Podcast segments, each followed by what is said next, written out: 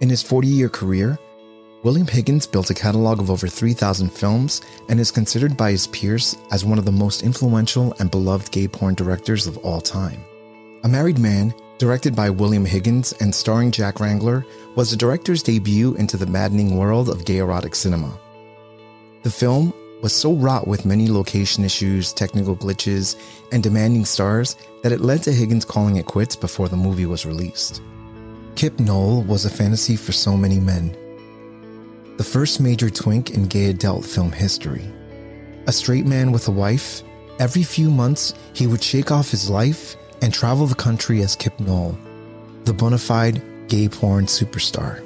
In this episode, we're going to cover William Higgins, a gay porn director and founder of Catalina Video, who immediately established a reputation of casting young, fresh, handsome models in full length features with relatable storylines. His film, A Married Man, a classic gay porn film by a director who almost left the business before the film was seen by a savvy theater owner and given a proper successful release. And finally, we will celebrate Kip Noll, a gay porn star who was lusted after by what it seems like almost everyone and whose popularity was unequaled during his time in the industry until he just disappeared. This is Demystifying Gay Porn. My name is Ike Grande, and if you watch gay porn, I've definitely helped you get off. Before we continue, please don't forget that you can help this channel and this audiovisual podcast by clicking the subscribe button, clicking the like button, and selecting the bell icon so you can be notified every time I publish a new video. Also, leave a comment and tell me what you think.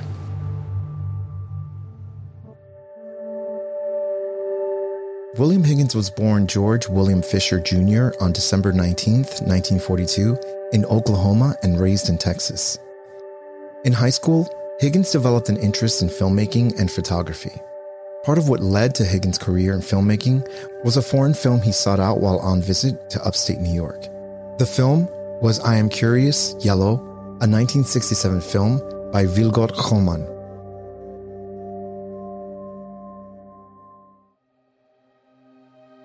Higgins was running a stained glass business in Houston where he taught housewives how to make stained glass decorations for their homes. At this point in his life, Higgins was approaching 35 and had never had sex with a man or a woman. He explored his sexuality by going to theaters to watch gay porn. Higgins thought the movies he was watching were so bad that he decided to, you guessed it, move to California and start trying to make videos himself. To prepare himself, he bought a copy of Stephen Ziplow's recently published The Filmmaker's Guide to Pornography, which provided a checklist of various sexual acts that should be included in straight porn films, along with instructions on how best to film them. From there, Higgins purchased a second-hand 16mm movie camera and began cruising the local gay clubs like the Midtown Spa, a popular bathhouse in Houston.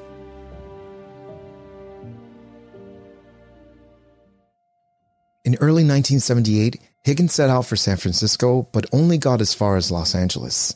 He met a man who would help him produce the film that would become A Married Man, starring Jack Wrangler. The experience was horrendous enough for Higgins to almost call it quits after just starting his directing career. Discouraged after the manager of the Adonis Theater refused to play his film, Higgins went to the 55th Street Playhouse where he struck a deal and A Married Man was a modest hit.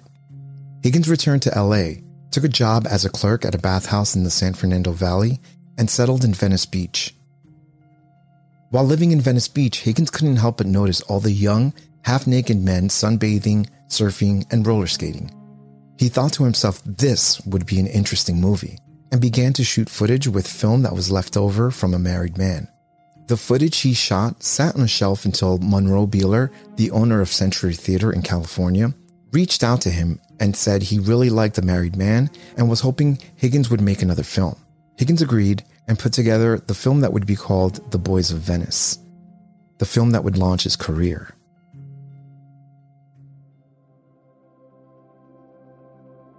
The Boys of Venice was a box office success and decisively launched William Higgins' career.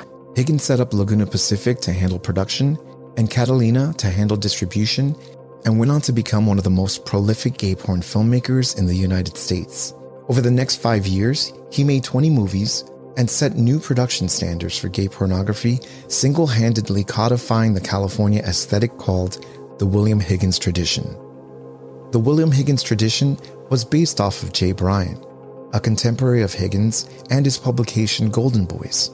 In fact, one of Higgins' most successful films, Class Reunion, is modeled directly after Jay Bryan's pool party. That's it, I'm sold. It's got, it's mine. I I'm gotta gonna have work. this. What would you have to do to get that thing? Fuck! Higgins launched several modeling careers, among them Kip Noll, Leo Ford, J.W. King, and Derek Stanton, just to name a few.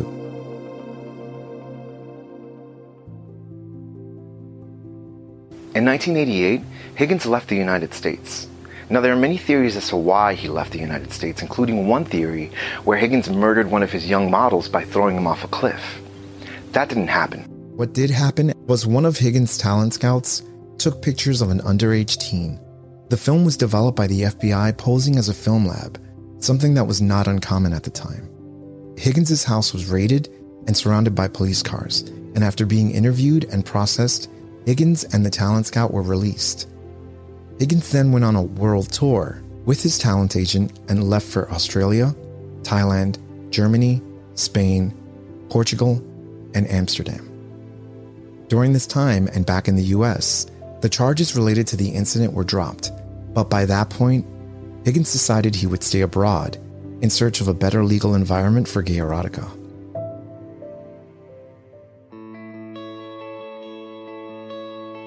Higgins settled in Amsterdam and opened Drake's, a club with a variety of activities including male hustlers, dark rooms, glory holes, porn, and an S&M basement. And food service. Things are very different in other countries. While there, Higgins found it harder to shoot since men in European countries were not as eager to have sex on camera just for money. Around this time, Higgins would meet two Czech men that began to work at the bar as escorts. These two escorts told him he will find men willing to work in the Czech Republic. Higgins, excited by the prospect of beautiful young gay men, moved to Prague and quickly established himself there, opening a Drake's and getting back into filmmaking. Higgins had recently sold Catalina and along with it his right to the name William Higgins, during which time he began making films under the name Wim Hof and making films for Dirk Yates and later All Worlds Video. A technicality gave him the use of the name William Higgins again. By this point, Higgins noticed the saturation of the market and the decline in profit. He also saw huge potential with the internet. So he started his site Euromilitary, which would later morph into William Higgins.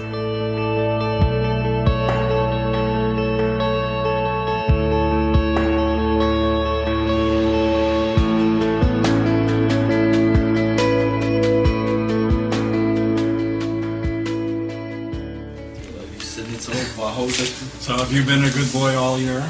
Yes. Are you sure? Yes. Okay. Merry Christmas. Oh, thank you. Next. Have you been good all year? Yes. Well, I'm not so sure. Yes. Okay, I'll believe you just this once. So, now a special present for everyone.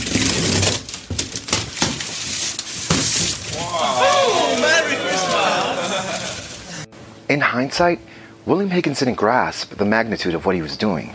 When he began his career, there were a handful of producers on the West Coast and East Coast producing gay porn. By the time he was inducted into the Gay VNs, the industry had flourished into the well oiled juggernaut it is today. In an age when directors and performers come and go, from visual iteration to iteration, Higgins was one of the very few who maintained relevance over decades. On December 21st, 2019, George William Fisher Jr., William Higgins, died of a heart attack at the age of 77 in Amsterdam. Higgins' career began in the 1970s, pushing the envelope of what is and is not protected by the First Amendment of the United States. He would go on to be recognized for a signature look, as well as run headfirst into the dot com era, where his sites have found a formidable home. Here's to the hours upon hours of pleasure William Higgins has given the world.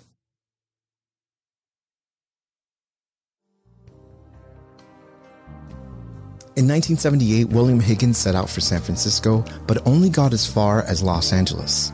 There, Higgins headed for Hollywood, where he was told there was a gay area of town. As he drove down Santa Monica Boulevard, and began to see hustlers hitchhiking, he knew he was at the right place. At the French Market, a popular restaurant for gay men in West Hollywood, Higgins met a man and told him he'd specifically come out to California to make a gay porn film. The man, going by the name of Edward Higgins, ended up helping Higgins find his cast as well as use of his apartment for the shoot. This is where Higgins would get his stage name, copying Joe Gage and his business partner, who went by the Gage brothers. Smoggy City. When you watch the film, the first thing that attacks your senses is the theme song. That would be Jack Wrangler, singing the theme song of the film. Higgins met Jack Wrangler, who at the time was already a star, after finding his manager. The two hit it off at the start, but during production there was tension between the star, the director, who is credited to be Steve Scott, and Higgins. Higgins attributes this to Wrangler wanting to sing the theme song of the film. Higgins reluctantly agreed and paid for three hours of studio time, and Wrangler recorded the track Smoggy City. To make matters worse, Wrangler refused to allow the movie to be released if it didn't include the song.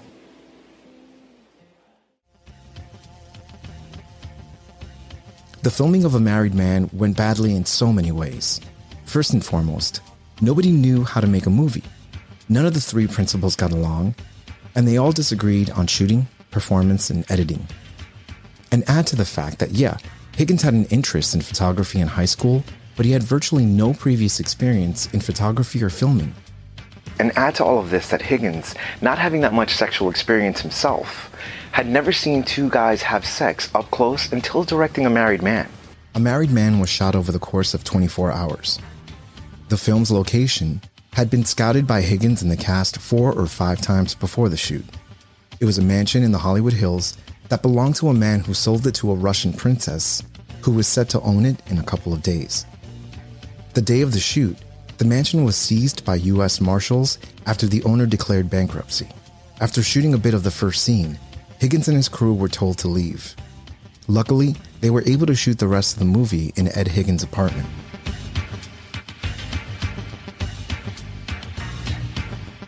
A Married Man is a story about a gardener for a wealthy couple who is caught by his employer having sex with a hitchhiker friend, Chuck. Do you live here too? Live here? I own the place. What is going on here?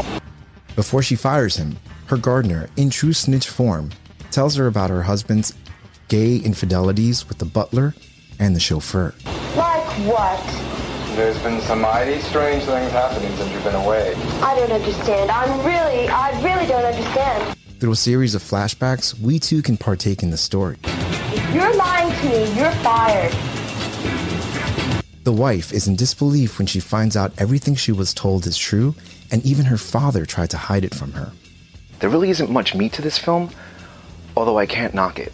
But a Joe Gage film, it is not. In between the sex scenes, Higgins does his best at stylistic shots.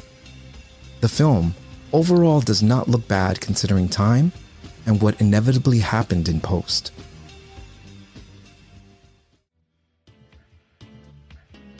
After a grueling shoot, Higgins would now learn the pains of post production, and there were a lot of them. Higgins took the last of his money and sent the film to be processed. It was at the lab that he would learn that the film was loaded into the camera backwards. After some back and forth with the technician, Higgins was able to convince him to process the film. Meanwhile, through another connection he had made in LA, Higgins was able to score a meeting with the owner of a gay theater in Philadelphia who was interested in financing the film's release. Higgins arranged for his potential financier to see the film. In the middle of the screening, the producer got up and walked out, saying, I don't know who shot this piece of shit, but clearly they don't know anything about making a porno movie. After that gut punching experience, Higgins persisted and was able to by chance meet another investor who gave him $5,000 to finish the film. Higgins took the money and took the film to a movie doctor to fix a slew of technical mistakes.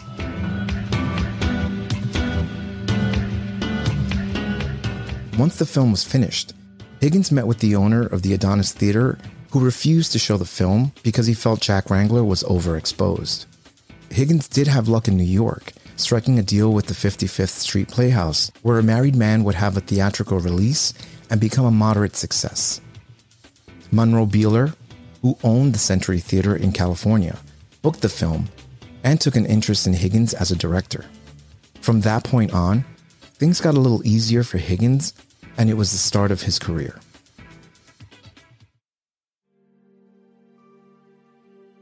A Married Man had its haters when it was released, from theater owners to producers to the filmmakers themselves. Ed Higgins had such a horrible time making the film that William Higgins was able to purchase his part of the rights with a big TV he brought with him from Texas. Steve Scott, the man who directed the film, and William Higgins fractured their friendship during the making of this film and would eventually fall out years later. A Married Man was a learning lesson mostly for Higgins, who learned it isn't easy to say you can make a better porn film than the ones out there without a swift dose of reality. All in all, A Married Man is a seminal film in gay erotic history today and is well regarded among its fans.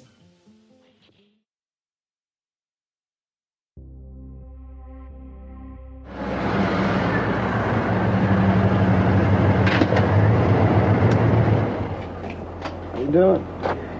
How are you? I'm Kip.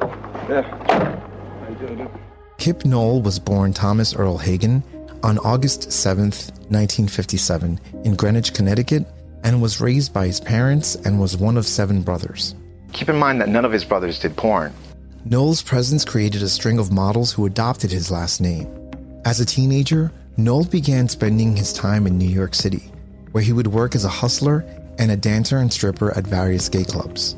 He moved to San Diego with his wife and went to trade school to become a carpenter, plumber, auto mechanic, eventually settling into machinist. What uh, first compelled you to do your movies? To be in films? To start with films, making them? Mm-hmm. Uh, I guess my desire and my uh, drive for the, the first sex, you know, the enjoyment. Enjoyment of sex. I love it. What's it like doing them? Do you enjoy it? Um, yeah, I really I get into what I'm doing when I'm making them. In 1975, Noll caught the eye of a talent scout for Trademark Studios. Noll was then flown out to San Diego to meet the Trademark Studio director, Mark Reynolds. Reynolds was not impressed by Noll at first and was quickly dismissive, but decided to at least give him an interview. It was during that interview that Noll would seduce Reynolds. Needless to say, it worked, and Noll began making loops. Noll's career was officially launched by director William Higgins after being recommended to Higgins by Monroe Beeler, one of the porno theater kings of the West. I'll get to him later. Higgins also recounts in an interview with Jerry Douglas having a similar first impression of Noll as did Reynolds. Higgins thought Noll was too streetwise, but as he got to know him, he grew to really enjoy his company. Noll was inspired to go into modeling by one motivating factor money. Of performing, Noll said, the adrenaline rush he feels in audiences also helps. As a performer, Noll was both a bottom and a top, a versatile performer motivated by his drive and enjoyment of sex. Although Noll identified as straight, he did go on to say sex was a part of his life. Every sex scene was real, unless he was cast with someone he was not attracted to. Then it was just for pay. What is it like uh, doing your films? Is it a lot of work involved, or uh, is it fun the way it looks on the screen, or Well, it's pretty much both. Really is. a lot of work involved? Yeah, there's there's quite a bit of work involved. Uh, keeping hard-ons on for hours at a time, you know.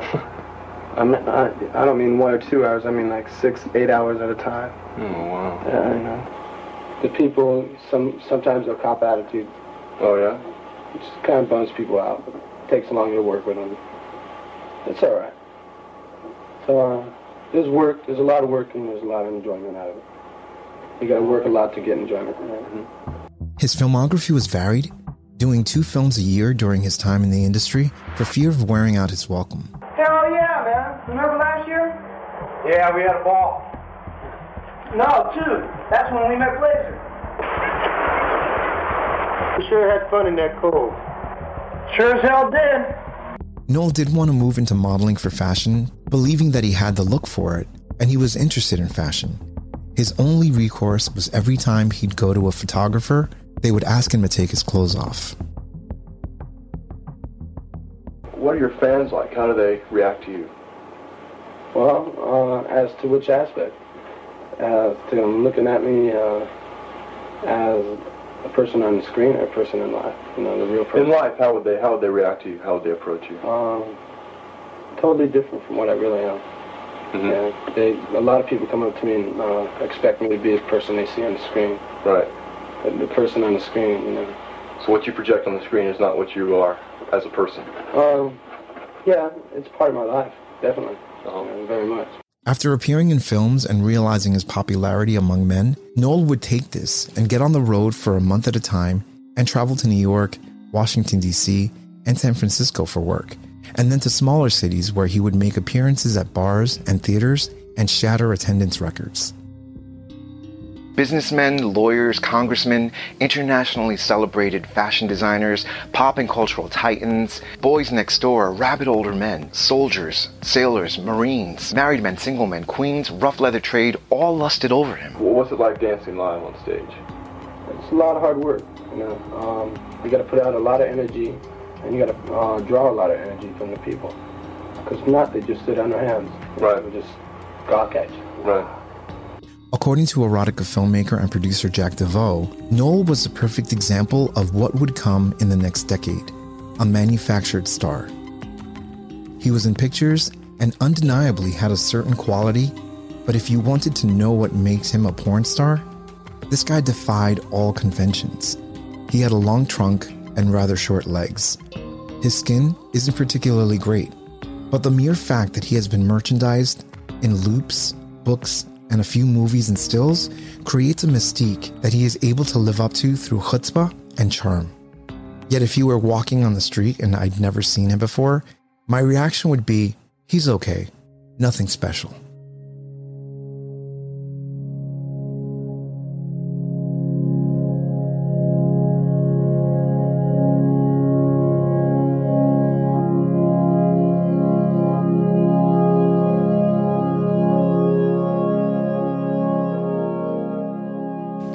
Appeared on the scene and established everything we know today about a twink, an attractive young gay man with a slender build and little to no body hair.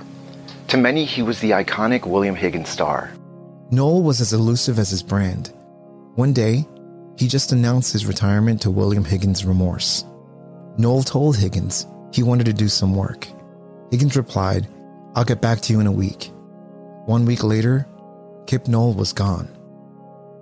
No one is really sure what happened to Kip Noll after he disappeared from the industry. In an interview with Robert W. Reynolds, Noll wanted to settle down, have a family, and raise his children in the same manner he and his brothers were raised, with the ability to give them everything his parents couldn't give him. During my research for this segment on Kip Noll, I happened to come across an obituary for a Thomas Earl Hagen who died of myocardial infarction in Utah on May 21, 2001, under the care of the Salt Lake Mission. Much of the information seemed to be verified by rare interviews Noll had given in the past about his family. Thomas Earl Hagen, Kip Noll, was 43 at the time of his death. People just stop and look at me, and they'll say, "That's Kip Noll. That's Kip Noll." You know, and just uh, it kind of makes me laugh inside, you know, because I'm just a person like them. They are. I'm not. Not everyone's in porn films. You've been listening to Demystifying Gay Porn. I am your host, Ike Grande. Demystifying Gay Porn is available wherever you get your podcasts, as well as YouTube. Demystifying Gay Porn is on X, Instagram, Facebook, Telegram. And if you like what you're watching or listening to and want to be a part of the creative process, head over to patreon.com backslash demystifying gay porn, where you can help support this audiovisual podcast and YouTube channel, and I can continue making content like you've just enjoyed. Once again, this is Demystifying Gay Porn. My name is Ike Grande, and if you watch gay porn, I've definitely helped it out.